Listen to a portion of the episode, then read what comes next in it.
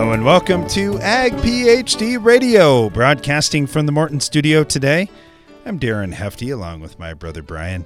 We're going to talk about fertilizing winter wheat. Yeah, it's time to think about that already. Man, we've got soybeans out in the field still putting on flowers, and we're already thinking about the ground that's going to winter wheat. What are we going to do for fertility? So we'll talk about that today.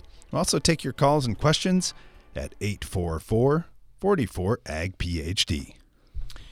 All right, so when it comes to this fertility thing, I guess the number one thing we're always going to encourage you to do is soil testing. And please, please don't just take one soil sample for a whole field and say, well, this is what my field is. Or I have too many acres to be pulling lots of samples out here. Okay, I want you to prove this to yourself because you may not believe a couple of guys from South Dakota that are asking you to do a little more soil testing. But I want you to just take one field. Let's make it a small field 20 acres, 40 acres. Take your smallest field. Okay. I want you to do one acre soil test grids. And I know it's going to be a stretch for you and it's something you haven't done before. Please, please, trust me, do one acre grids. And then do a composite test at the on the same day. So in other words, you walk around uh, the field, you pull a bunch of soil cores, mix it all together, throw that in.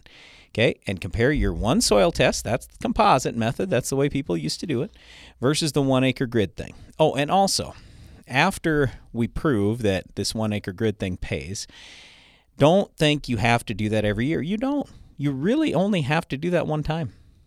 Now, granted, I, I, mean, like on our farm, and we're trying to get lots of data. We're trying to generate data all the time, so we have more things to talk to you about, and we're trying to make more money on the farm. So I do, we do one acre grids every year.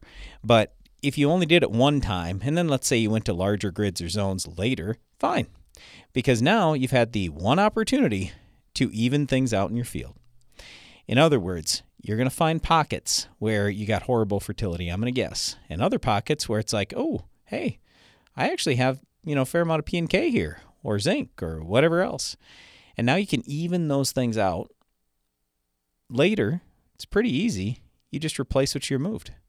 So, what I'm trying to encourage you to do here is get more information off your field and figure out what's going right and what's going wrong. And we can talk about just replacing what you removed. And I like that. Okay. If nothing else, I would just replace what I removed. Um, we're using some new software where we can do that if I, I just say, you know what, I, I don't have time to soil test this year. I, we just did a couple years ago, even stuff out, whatever. Um, let's just replace it we removed. So now we can variable rate it across the field. It's awesome. So I love that. But the thing is, I just want you to think about this for a second. If you do that, you aren't fixing any problems. Sure, you're getting yourself back to where you were before, but is where you were before right? Or if you were to tweak that a little bit, if you were to fine tune that fertility program, if you were to better invest your fertilizer dollars, could you make more money?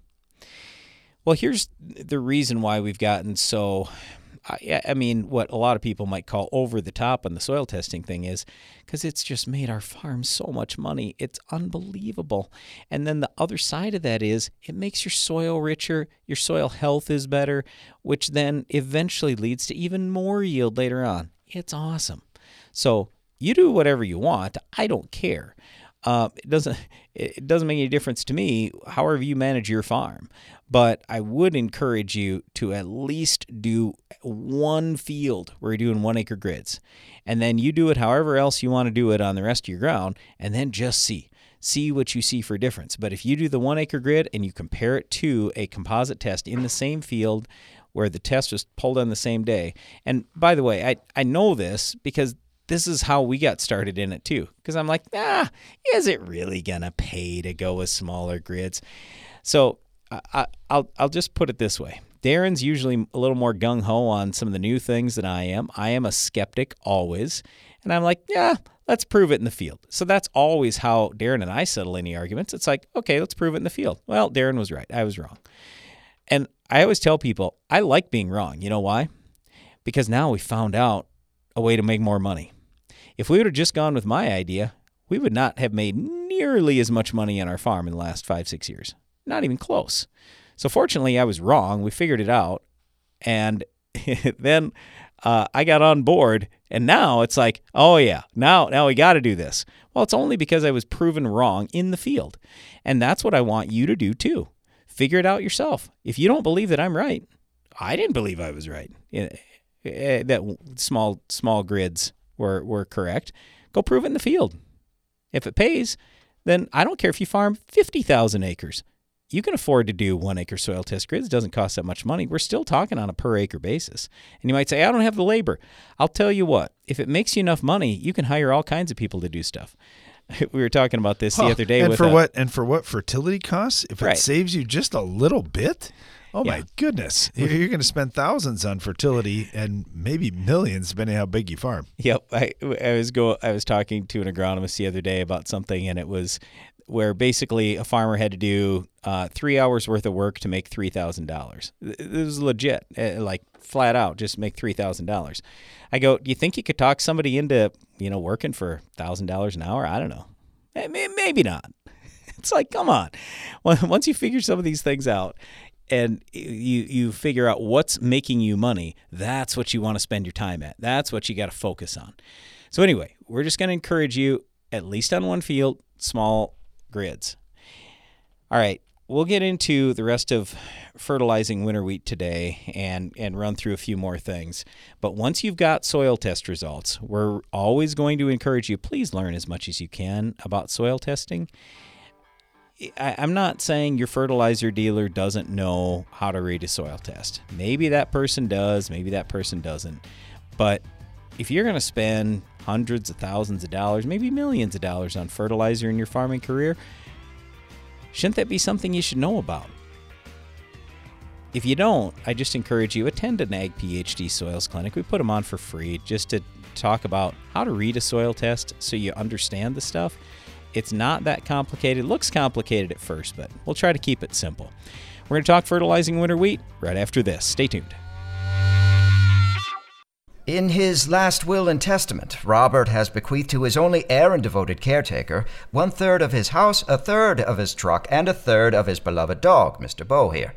Uh, excuse me, I'm, I'm a little confused. Don't settle for a fraction of what you deserve, especially at harvest. Yield your best with Veltyma fungicide's proven plant health benefits and revolutionary application flexibility. One third of a dog. Right.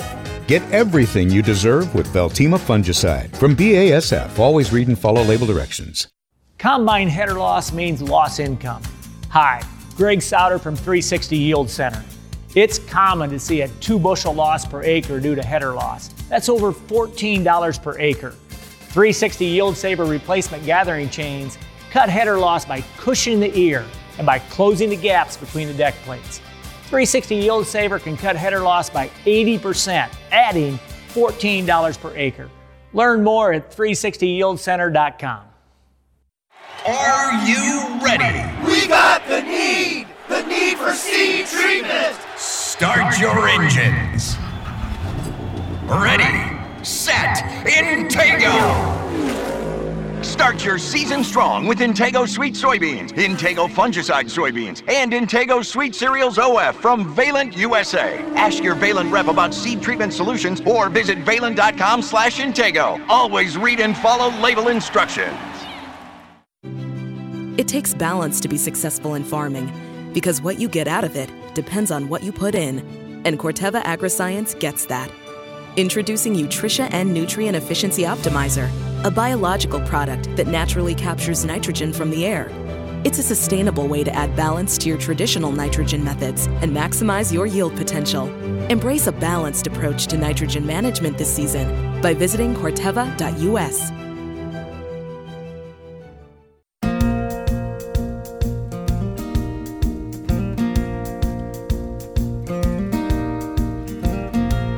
listening to Ag PhD Radio. Thanks for joining us today. We're talking about fertilizing winter wheat on our show today. And obviously, whenever we talk into fertilizing a crop or putting the right crop nutrients out there, this information really it, it, it is important to you no matter what crop you're growing. We're focusing specifically on winter wheat today, but obviously, if you're a spring wheat guy, Well, it makes a lot of sense. There's going to be a lot of the same things here that come into play. But really, it comes down to soils. Brian started this discussion off by saying you got to take soil soil samples to know where you're at and to know which nutrients you need to be addressing. We got Danny Titus on right now with AgroLiquid. Danny, I know uh, I know you talk soil testing as well. That's super important as a base for building a program. Yes, absolutely. Uh, super important to know where you're at so that you uh, really know how to fertilize for what your goal is. Now, for a lot of guys with winter wheat, they say, okay, that's all fine and dandy, but I'm raising winter wheat and it might not survive out there in the winter. Uh, I usually respond, and I don't know if this is being a smart aleck, but I'm like, well, I can tell you this if you don't fertilize correctly and that plant's starving going into the winter, I can tell you what your survival is going to be like. Absolutely. You, you've got to have enough nutrients out there. Um, you know, and what you're putting down when you know either before you plant or at planting you know that's the best time to get down the phos and get down the micronutrients. Nitrogen is something that we can always put on throughout the growing season. Uh, a lot of times out here in in my territory we do a lot of uh, top dressing nitrogen in the spring. You know we might even be doing that in january and february uh, going out and top top dressing on more nitrogen at that point once we know that uh, it looks like we're going to survive the winter. You know, with the nitrogen, there is a lot of debate about that. And I'll talk to some farmers that say, well, where I'm at, it's pretty dry. I've got heavy soils. The ground's going to be frozen over the winter. I just want to put everything out up front. But other guys say, well, then I get a lot more tillers, and I don't necessarily want to have a ridiculous amount of tillers. I'd rather save a little bit of that N for later. Where do you come down on that one, Danny? Do you like seeing a pretty good dose up front, or do you like waiting for, for a majority of it? Myself, I kind of like, you know, I, I want some nitrogen up front. Uh, you know, in in my part of the country, it really kind of determines on if a guy's going to be running cattle on that through the winter, uh, doing some grazing of that wheat. You know, then I'm going to run some more some more nitrogen in the fall there so that I can have some good growth for those cattle to uh, feed on. But if not, if I'm just going for grain, period, um, granted, I want to have some nitrogen up front, but I like to put more of it later on, you know, after the first of the year in winter wheat. Um, I like nitrogen. You know, so many times we, uh, some of us are looking at what we can get in the way of protein on that wheat. And um, nitrogen is very important when it comes to the protein level within that. Yeah, it sure is. And and having nitrogen available later in the season is a big deal for, for guys that put it all out up front. Uh, that's often a challenge if if we're not set up to be able to put at least some amount of nitrogen on later on in the season. Uh, how about sulfur, Danny? We get so many questions about this, and this is one I'd say with wheat farmers in general. We've heard a lot of guys in the last few years saying, "Man, I've upped my sulfur, and it has really improved my crop." Yes, yes. Sulfur, you know, that that was something that we didn't think a whole lot of for a long time. Uh, we scrubbed all the sulfur out of our diesel fuel. We aren't getting it free out of our out of our uh, atmosphere with our rains and stuff. And and really, we've become sulfur deficient a lot within our country. And and uh, guys are seeing big returns on investment in putting sulfur within that. You know, and it you know, a 50 bushel wheat crop, you're talking 12, 15 pounds of sulfur that it's going to take. So having sulfur in there is, is rather important. Talk to us about the micros now. You mentioned before uh, getting things like phosphorus and micros on up front is really important. They don't move around in the soil very well, at least compared to other nutrients. With the micros, though, Danny, here's the challenge. I see a lot of soil tests where guys haven't included all the micronutrients on there. Maybe they had zinc on there or boron or something, but not all of them. And so oftentimes guys are saying, well, if I do micros, then I'm going to do a blend rather than addressing individual ones, which isn't all bad. But uh, how do you even know how much to put on if you haven't tested for it?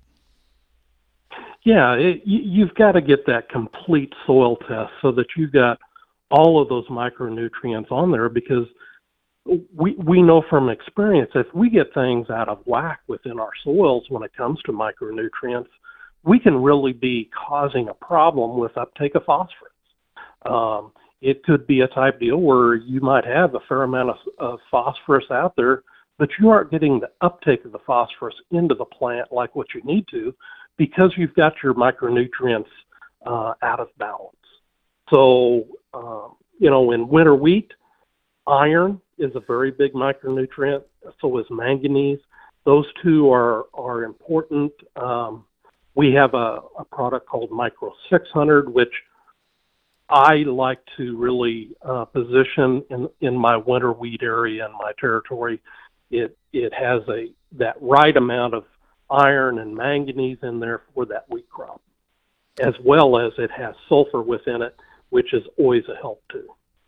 Yeah, there there are a lot of nutrients that we see. Uh, I, have had a lot of guys talk to me about zinc as well. For boy, this one really uh-huh. helped me with uh, moisture regulation within the plant, and I don't know. There's just so many nutrients out there. They all have their individual role. Like you say, if we load up on one, like nitrogen, we know what's going to happen. Our wheat's going to fall over, and it's going to be a disaster uh, if we don't have a yeah. good amount of P and K and the other nutrients out there too.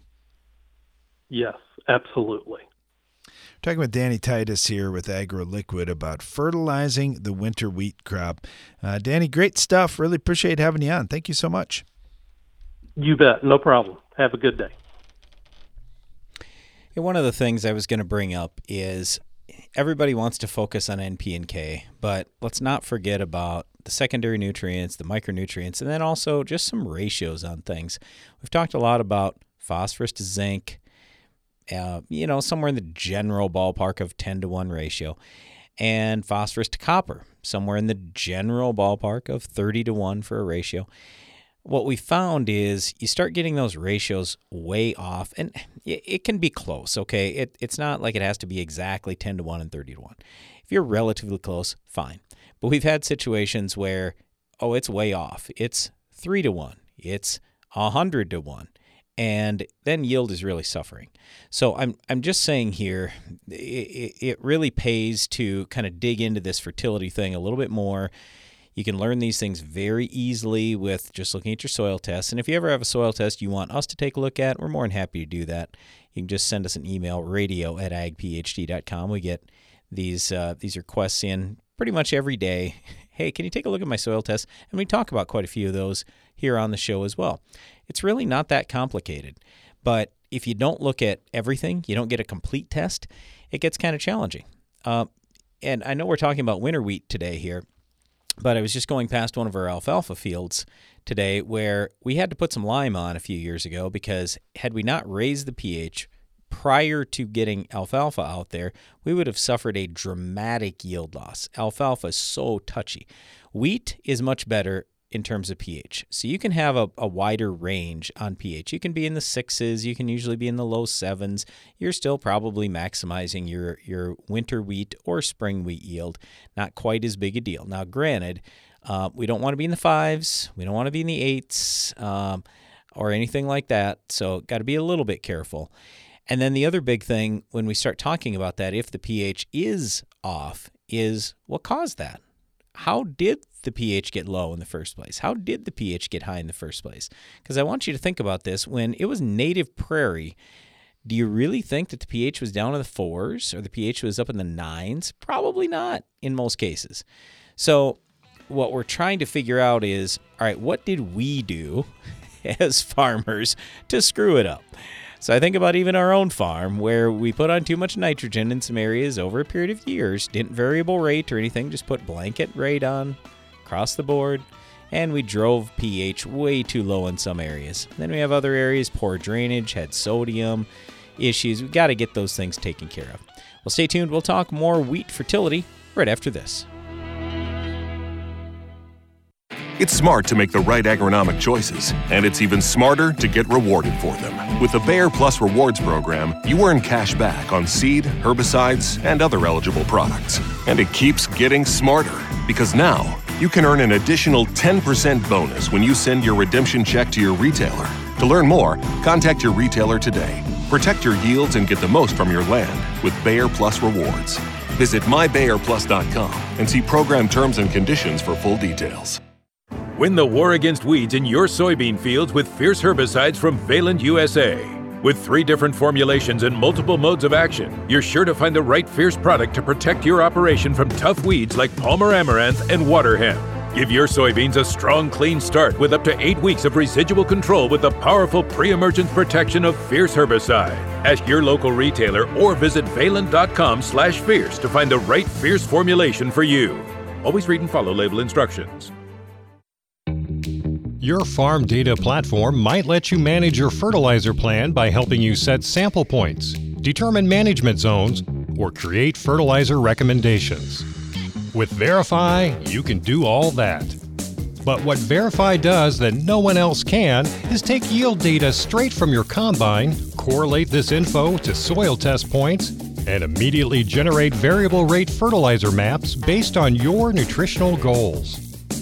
Whether you want to build soil levels, balance your field for uniform nutrition, or maintain fertility levels by simply applying what you removed at harvest. And with full integration with John Deere Operations Center, Verify can send recommendations directly to application equipment, no matter the color. Sign up for your Verify account today at verify.com and keep your farm moving. That's V R A F Y.com. When nematode pressure mounts, seed applied Trunemco provides assurance. Growers using Trunemco are seeing a difference from early plant vigor to improved soybean and cotton yield. Impressive results are everywhere, and we want to hear about yours. You could win $20,000 and be named a Trunemco Elite Grower. Don't delay, contest ends October 31st. No purchase necessary, void where prohibited, see full rules. Learn more at nufarm.com slash USST. The hard-working, independent spirit of rural America can often be isolating. It's not often discussed, but mental health issues are real. Now's the time to lead by example, talk openly, and show that a strong mind is just as important as a strong body. FMC is proud to be working toward ending the misconceptions around mental health through awareness, guidance, and action. Together, we can uproot the stigma.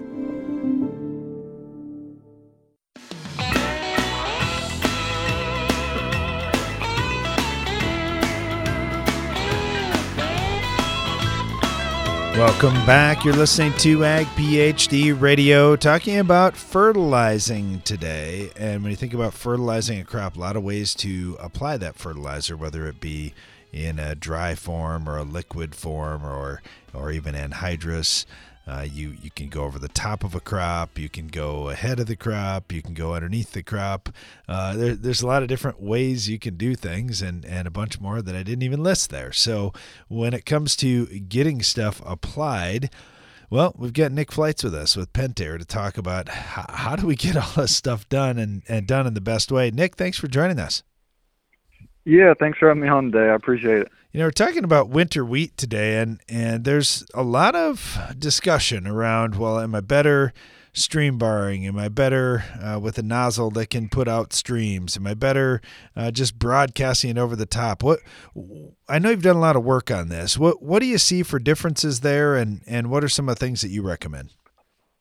Yeah, you're right. There's a lot of talk and, and conjecture about you know what's the best method to uh, you know top dress winter wheat, and uh, you know, I've I've seen a lot, or I've seen some things done on it, and I think, in my opinion, it really comes down to a couple things. And you know, I t- talk a lot about agronomics. I'm an agronomist, but part of agronomics is also economics.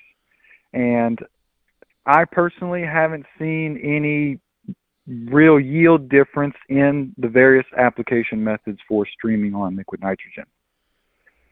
We may at times see some variability in some bit of crop injury, some leaf burn from that liquid nitrogen from various methods based on the, the terrain that we're applying it in. But tying that back to actual yield differences becomes very difficult, uh, and I haven't seen any reliability in doing so.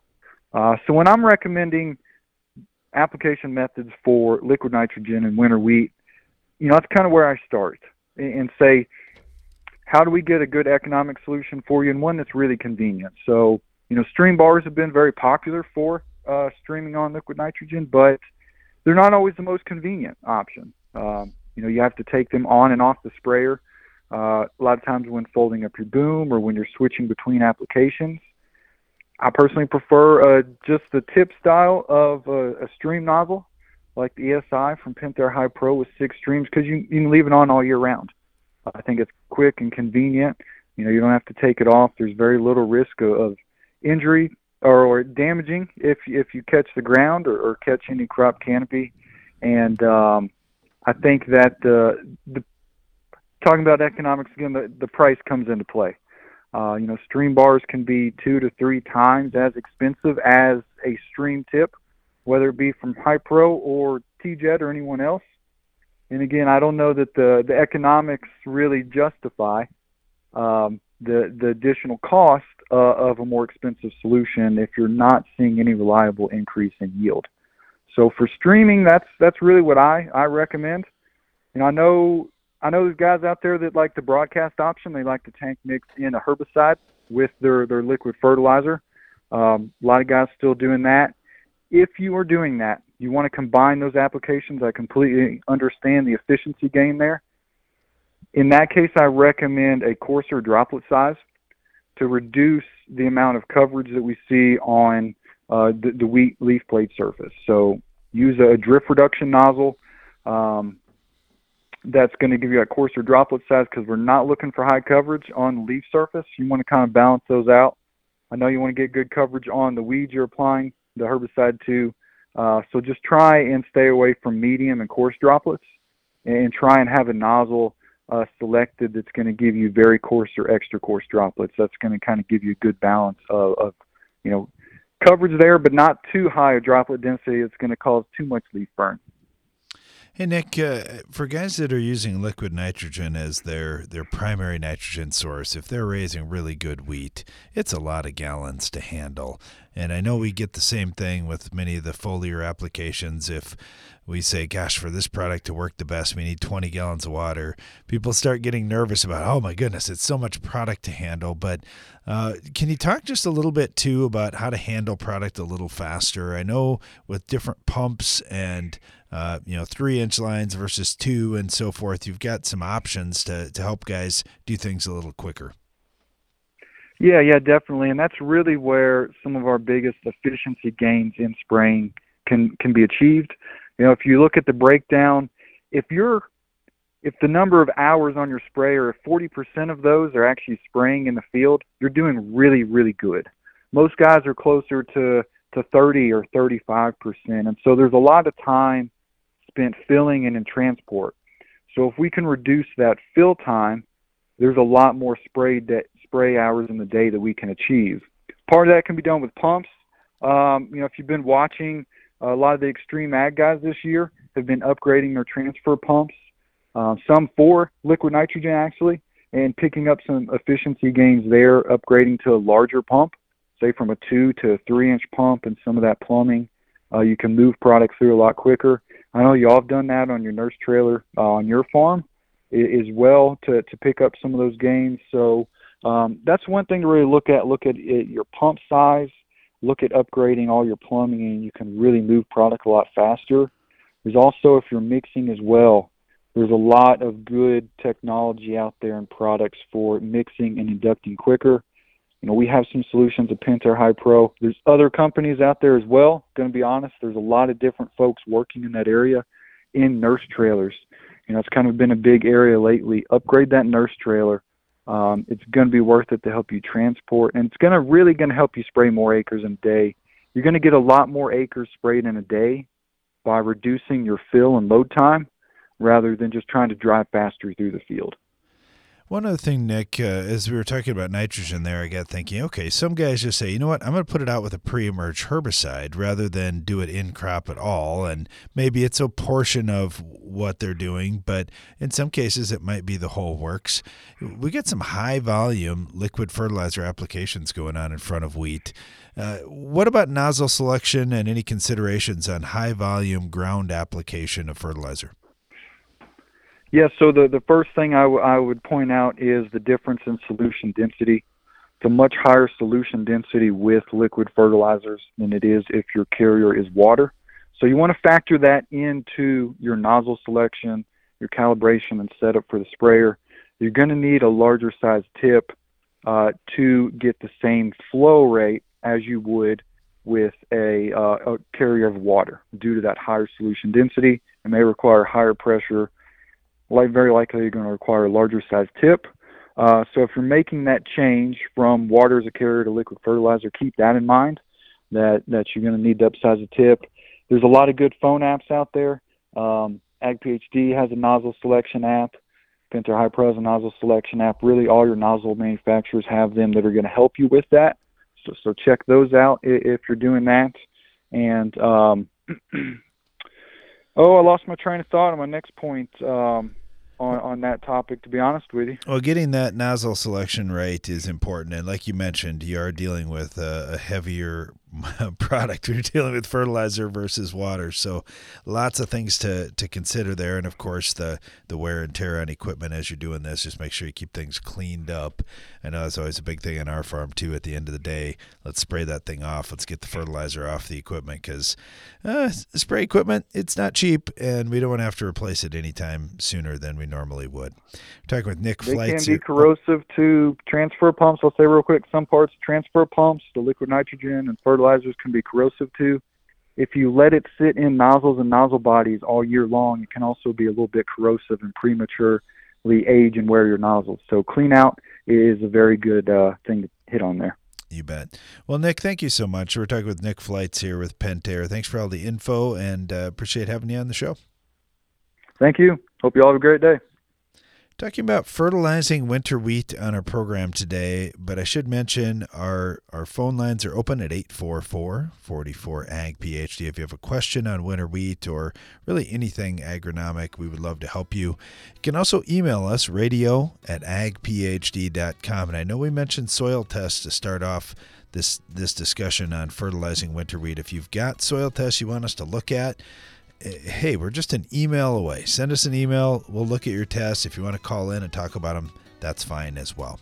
We'll dive back into this fertility topic coming up right after this.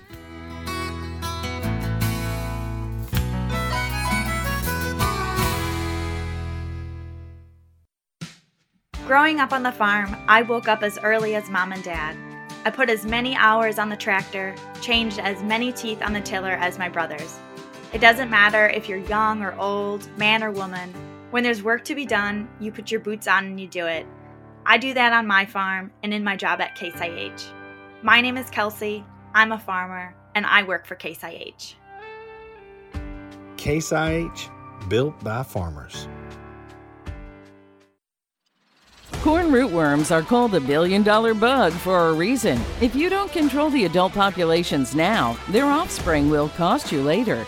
Steward EC insecticide from FMC offers a unique mode of action that delivers fast and long lasting residual control of corn rootworm beetles and other tough insects. Choose Steward EC insecticide from FMC. Always read and follow label directions and precautions for use. Your farm data platform might let you manage your fertilizer plan by helping you set sample points, determine management zones, or create fertilizer recommendations. With Vrafy, you can do all that. But what Vrafy does that no one else can is take yield data straight from your combine, correlate this info to soil test points, and immediately generate variable rate fertilizer maps based on your nutritional goals. Whether you want to build soil levels, balance your field for uniform nutrition, or maintain fertility levels by simply applying what you removed at harvest.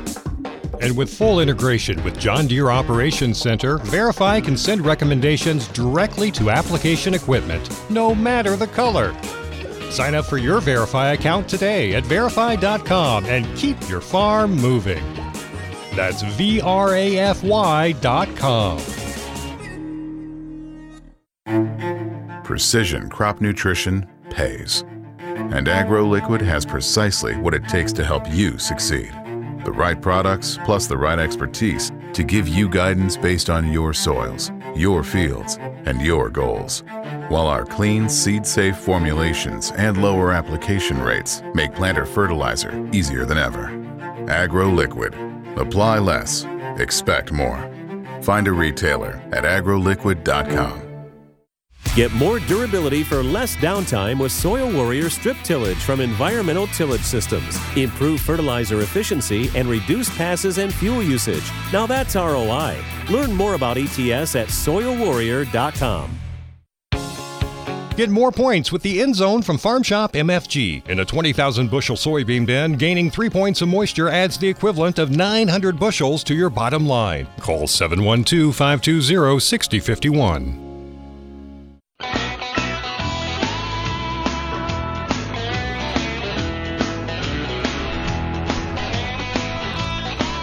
Listening to Ag PhD Radio. Thanks for joining us today. We're talking about fertilizing winter wheat and taking your calls and agronomic questions at 844 44 Ag PhD.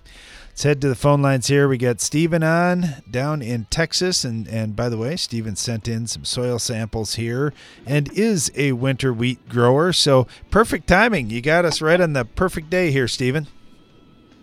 Yes, sir. Yes, we do. Uh, we're looking to uh, we're about to we're looking to uh, start spreading a little fertilizer before we start planting. Uh, we usually start planting, you know, mid to end of September if we have the moisture, or we'll, if we have to, we'll start dry sowing it during October. Uh, like we uh, like the email said, we looked uh, a lot of it we graze cattle, and uh, which will graze some out, but we a lot of it will graze cattle and still harvest the wheat too. So uh, we like to have uh, put out a little bit of nitrogen to get the wheat grown for the cattle, and uh, which we know. I know y'all. I sent y'all our, our uh, soil samples, and we're pretty high in calcium. I didn't know if y'all had a suggestion how to combat that. Uh, okay, so first of all, yeah, we just I, I just got a letter from you today that had I, I'm going to assume the same soil test. I haven't even had a chance to look at it. I just saw that that came in, and then I is it the Uh, same? yeah, it's it- the same thing. Yep. Oh, same thing. Okay. Yep. So yeah, and- and I'm just looking over your soil tests here. It, it, it is a little bit variable because you've got one field, for example, that it says, let's see if I can get that pulled up here 79.4% calcium, 10.9% magnesium, and on that one, you got 6.3% sodium. So the sodium is getting to be a real concern for us. Now, I know your soil test ratings say optimum. Um, we call anything above 1% sodium concerning. Um, and granted, wait, uh, your lab may run things a little bit different than we're used to at Midwest Labs, but still, it looks like they're using a lot of the same testing methods. And when I see 6.3% sodium, I, I start to get worried. So let me just guess: is that irrigated ground? Uh, no, it's uh, no, it is not. Uh, Manure. That field, that field, uh, it actually there was a uh, there's a, a spot in that field that uh, there was an old wool well uh, that was drilled, and I, we think that the uh, you know a little bit of salt water uh, Gotcha. fell out into that uh, out into that field. Yeah, see, we aren't used to dealing with oil wells here uh, where I'm at in South Dakota, but uh, anyway, I, We okay, also I got aren't it. used to dealing with uh, 100 plus degrees every day when you guys are out pulling soil samples. So hopefully you're getting that done in the morning. Uh, yeah, we tried to, uh, which this week it's actually a little bit cooler than it has been.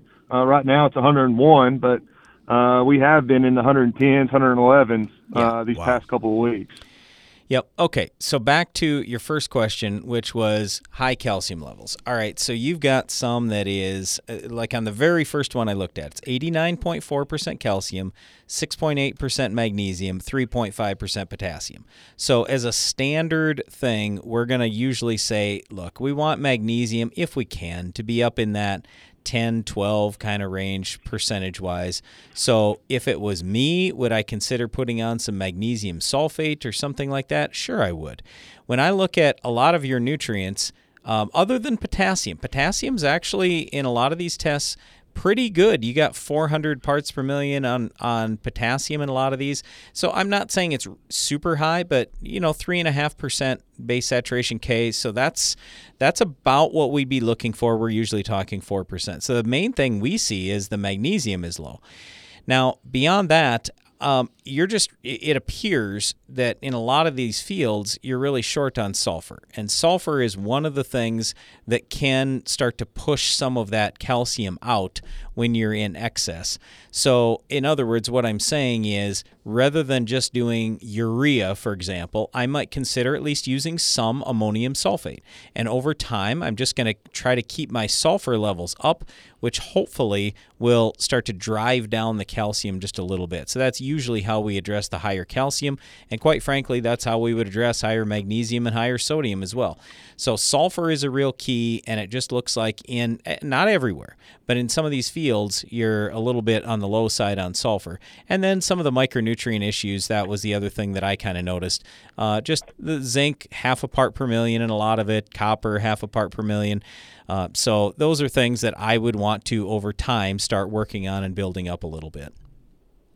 Which we normally uh, will uh, we look normally we use in the past we put out uh, anhydrous uh, and we'd put out anhydrous, but then we'd always put out MAP or DAP with the seed. Sure. Um, but then we've we've kind of uh, moved away from uh, anhydrous, and which we'll, we can either spray it or we can dr- uh, spread uh, the you know the dry or liquid. Sure. And we'd always put out uh, MAP or DAP or MES even with the seed. Yeah. And if we have to top dress it, we can. But yeah, uh, that's what we were we were just curious if ammonium sulfate would help with Yes. the uh, Yep. you know drive down that calcium level. Yeah, it, it will, but I, I just say our expectations have to be realistic.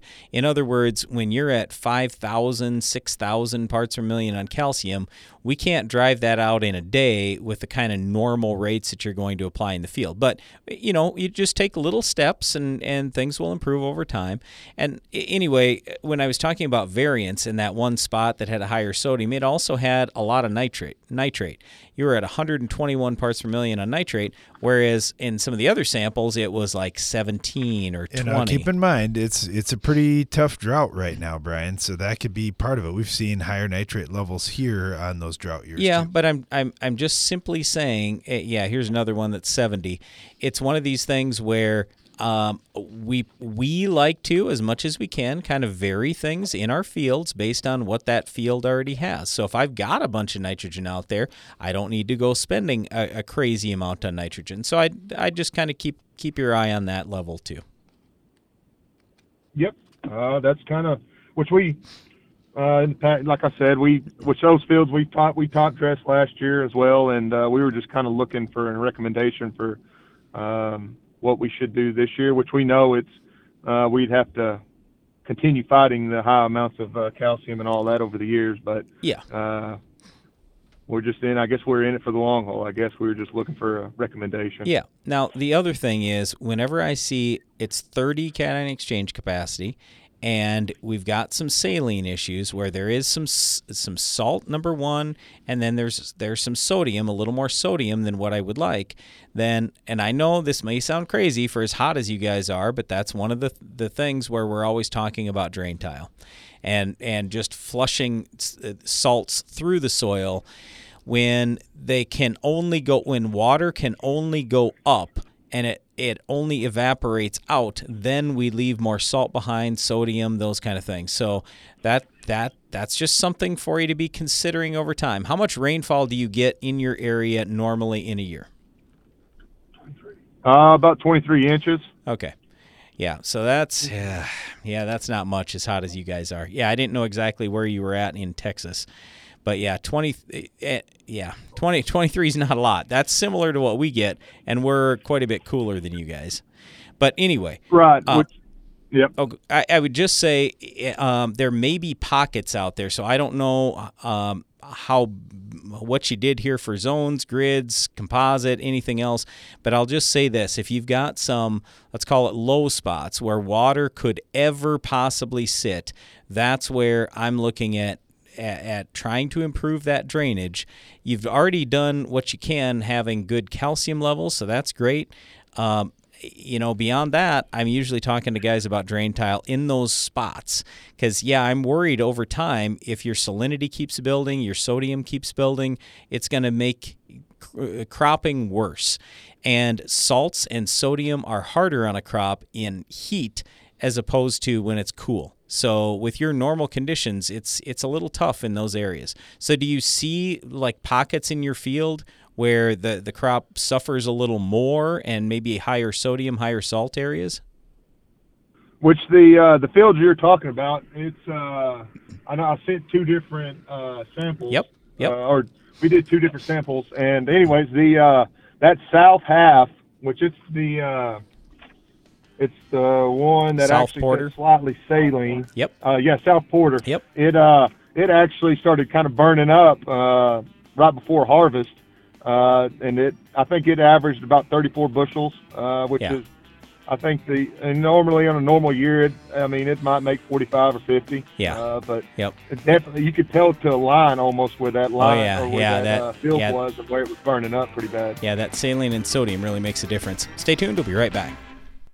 Get uniform control in your fields with trusted, hard-working Lucento fungicide.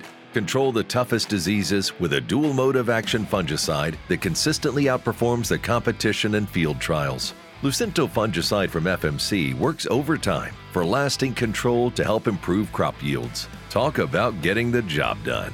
Visit your FMC retailer or lucento.ag.fmc.com for hard-working control in your fields. Always read and follow all label directions. It's smart to make the right agronomic choices, and it's even smarter to get rewarded for them. With the Bayer Plus Rewards program, you earn cash back on seed, herbicides, and other eligible products. And it keeps getting smarter because now you can earn an additional 10% bonus when you send your redemption check to your retailer. To learn more, contact your retailer today. Protect your yields and get the most from your land with Bayer Plus Rewards. Visit mybayerplus.com and see program terms and conditions for full details. Your farm data platform might let you manage your fertilizer plan by helping you set sample points, determine management zones, or create fertilizer recommendations. With Vrafy, you can do all that. But what Vrafy does that no one else can is take yield data straight from your combine, correlate this info to soil test points, and immediately generate variable rate fertilizer maps based on your nutritional goals. Whether you want to build soil levels, balance your field for uniform nutrition, or maintain fertility levels by simply applying what you removed at harvest. And with full integration with John Deere Operations Center, Vrafy can send recommendations directly to application equipment, no matter the color. Sign up for your Vrafy account today at vrafy.com and keep your farm moving. That's V R A F Y.com. From mowing to loading or even moving snow, a compact utility tractor is ready for any task. During the CNB Summer Blowout event going on now, get yours for zero money down and 0% interest for 84 months. This offer won't last forever, so check out your nearest CNB or learn more at deerequipment.com. From machine storage buildings and farm shops to dependable buildings to house your livestock, regardless of building size or use, Morton has a building for every budget. To learn how we can help you expand your farm operation, visit mortonbuildings.com. Insects have reigned since the dawn of time, adapted to their surroundings, experienced the harshest climates and toughest challenges until now. With two modes of action, Ridgeback insecticide delivers one devastating outcome for soybean aphids extinction from your fields. They may have lived through it all, but they won't survive this. End soybean aphids reign at ridgeback.corteva.us.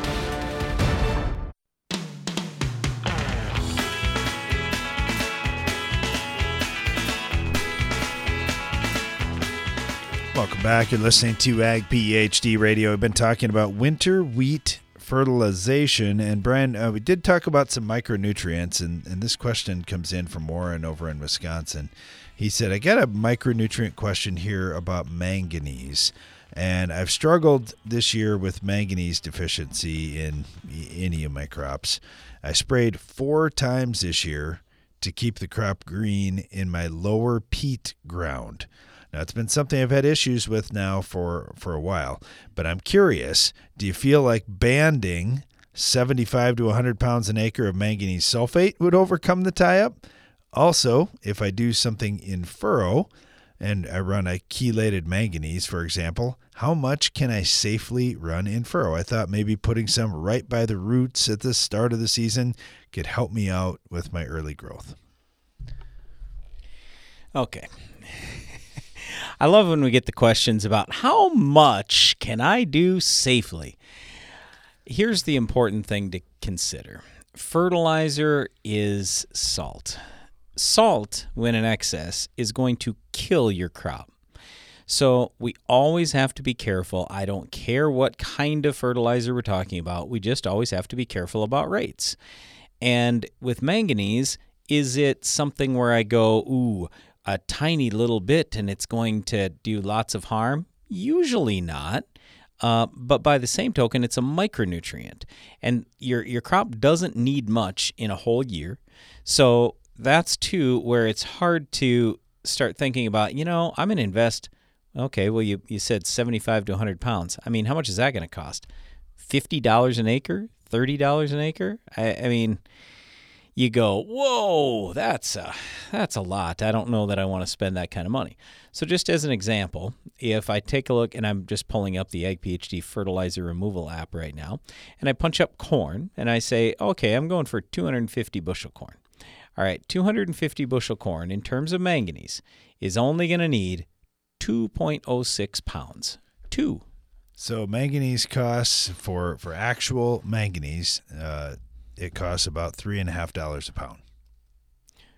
Uh, well, that's in the form of manganese sulfate. So what's the price on manganese sulfate? Twenty four hundred a ton, roughly. Twenty four hundred a ton. Okay, so in other words, that's a dollar and twenty dollar and twenty cents per pound. Per pound of the product. Right, per pound of the product. Okay, so my point was, yeah, and so I was even way low. All right. Thanks for now telling me we have to spend more money. All right, so he said, uh, but seriously, think about this. He said 75 to 100 pounds. So at the 100 pound level, you're talking $120 per acre for a nutrient that you only need two pounds per year. And that's with a great corn crop, 250 bushel corn. And by the way, the grain removal on that is very little. Most of that stays in the field if you leave the stover in the field.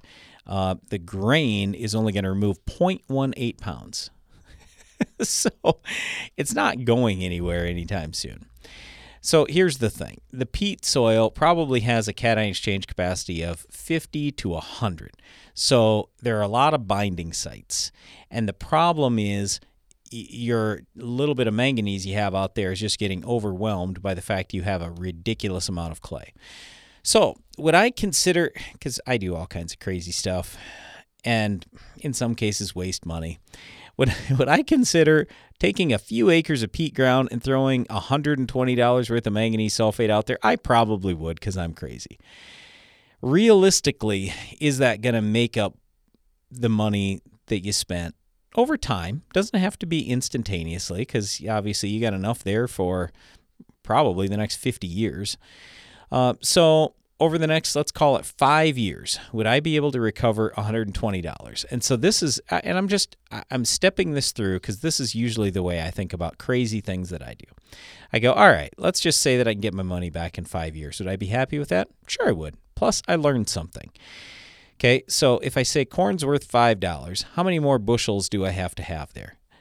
I got to have 24 more bushels in total. If I do it over five years, we're talking five bushels a year roughly. Could I gain five bushels by having a good level of manganese in the plant? I probably could. And I'd probably try it on a few acres, but I sure would not go crazy because $120 an acre is going to sound nuts. Anybody you suggest that to, maybe even your spouse, they're going to go, Are you crazy? So maybe just try it on a little bit. And do I think that would be enough to overcome it? It probably would, yes. Uh, do I think that banding 100 pounds of manganese sulfate uh, would hurt the crop? Probably not, but that's pushing it. The highest we've done is 100 pounds per acre broadcast, but it hasn't been peat soil either. So I'd probably try this on a very, very small scale just in case everything goes wrong. All right. In terms of how much can you put in furrow, usually we're only talking a quart. I mean, could you try a couple of quarts of a manganese chelate? You could certainly try that, but we don't want to get overboard in furrow. In furrows when the seed is obviously just getting going, and you got to be the most careful. So that that's what I would say. It's it's just really tough in peat soils. So Darren and I have some super heavy farm ground that we have 40 45 cation exchange capacity. It's not quite to the level of peat soil, but it's close. And I would just say to overcome issues like potassium or even things like this manganese, I mean, it costs a crazy amount of money. Now, granted, when you fix the stuff, it's fixed for a long time and it's pretty decent ground and it does have some moisture in it. And so it's okay, but you got to get your checkbook out if you're going to fix issues in the field. That's all I know. All right. Thanks for the questions. Good luck to you, Warren, and good to see you at the field day this year again. Uh, get this one in from JR, and it came in yesterday on yesterday's program. We were talking about potassium, and he said, uh, "Happy birthday to Brian." Uh, and oh no, that's that's that, that that's why I'm not on the radio. I don't even show up at our office. I literally just worked at home trying And- to work in isolation. And so. he said, if we were to apply some potash this fall, is broadcasting it on top okay, or would you rather see it deep banded? And he doesn't say what crop he's doing, but uh, just kind of curious about fall applications of potash. Do they need to be Sure. in the ground? Um, they don't have to be in the ground, but there are a few things I want you to consider. First, potassium doesn't move much quickly unless you have lots of rain and sand. So if you have lots of rain and sand, no big deal. If you don't, then getting it down in the soil is probably going to be helpful. One other thing that we often encourage people to do is let's soil test, even let's just say every three inches. Just take a couple, three spots in your farm. Take a zero to three inch, a three to six inch, a six to nine, a nine to 12, and then maybe even sample just 12 to 24 inches deep, just maybe one sample or something. You don't have to go crazy overboard. But here's most likely what you're going to find. In your zero to three, you probably already loaded up with potassium. Your three to six, not terrible. Your six to nine, awful. So, if that's the case, then just think about this logically and how you would answer your own question. If my zero to three inches already has all the potassium I need and then some, my three to six is eh, a little short, my six to nine is awful and I have almost nothing, where do you think we should put the K? If we lay it on the soil surface without tillage, it's going to take well, it all depends on your area. So like in our area, I'll I'd be willing to bet a lot of money that if I laid it on the soil surface in no-till and it sat there for I don't know, 20 years, I might get it down past 3 inches. Seriously, it isn't going to move much in our soils because we're super heavy, it seems to never rain, and we're frozen almost half the year. So we're in a lot different situation than a guy in the southern U.S. that's got constant rain and sand. So just keep that in mind. That's the challenge with potassium. It varies depending on your your situation. So yeah, I, I you know you, I hope you see where I'm going with this. So I'm trying to lay out. Here's why you would put it on top. Here's why you would put it down in the ground. So like on our farm, would I want to put it down in the ground? Yeah. If it's somewhere else, um, I may just leave it on top and you don't have to spend the money on tillage or deeper injection. All right. Thanks for the question, uh, Brian. Get this one in from Chris, and he said, uh, "Thanks for answering my previous questions I've sent in, but this question is: What agronomic data software do you suggest for planting yield, application data, and so forth? We run a rainbow fleet."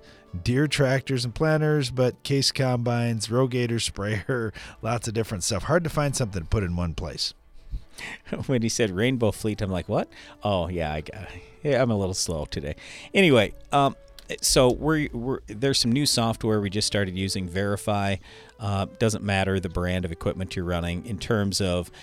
Now we can track soil tests. Um, we can create planting maps. We can do variable rate application maps. Um, we can also see satellite imagery and, and implement or integrate all these things together. So that's what we're using Vrafy. V R A F Y dot com. Thanks for the question, and thanks to you for listening today. Be sure to join us again each weekday for more Ag PhD Radio.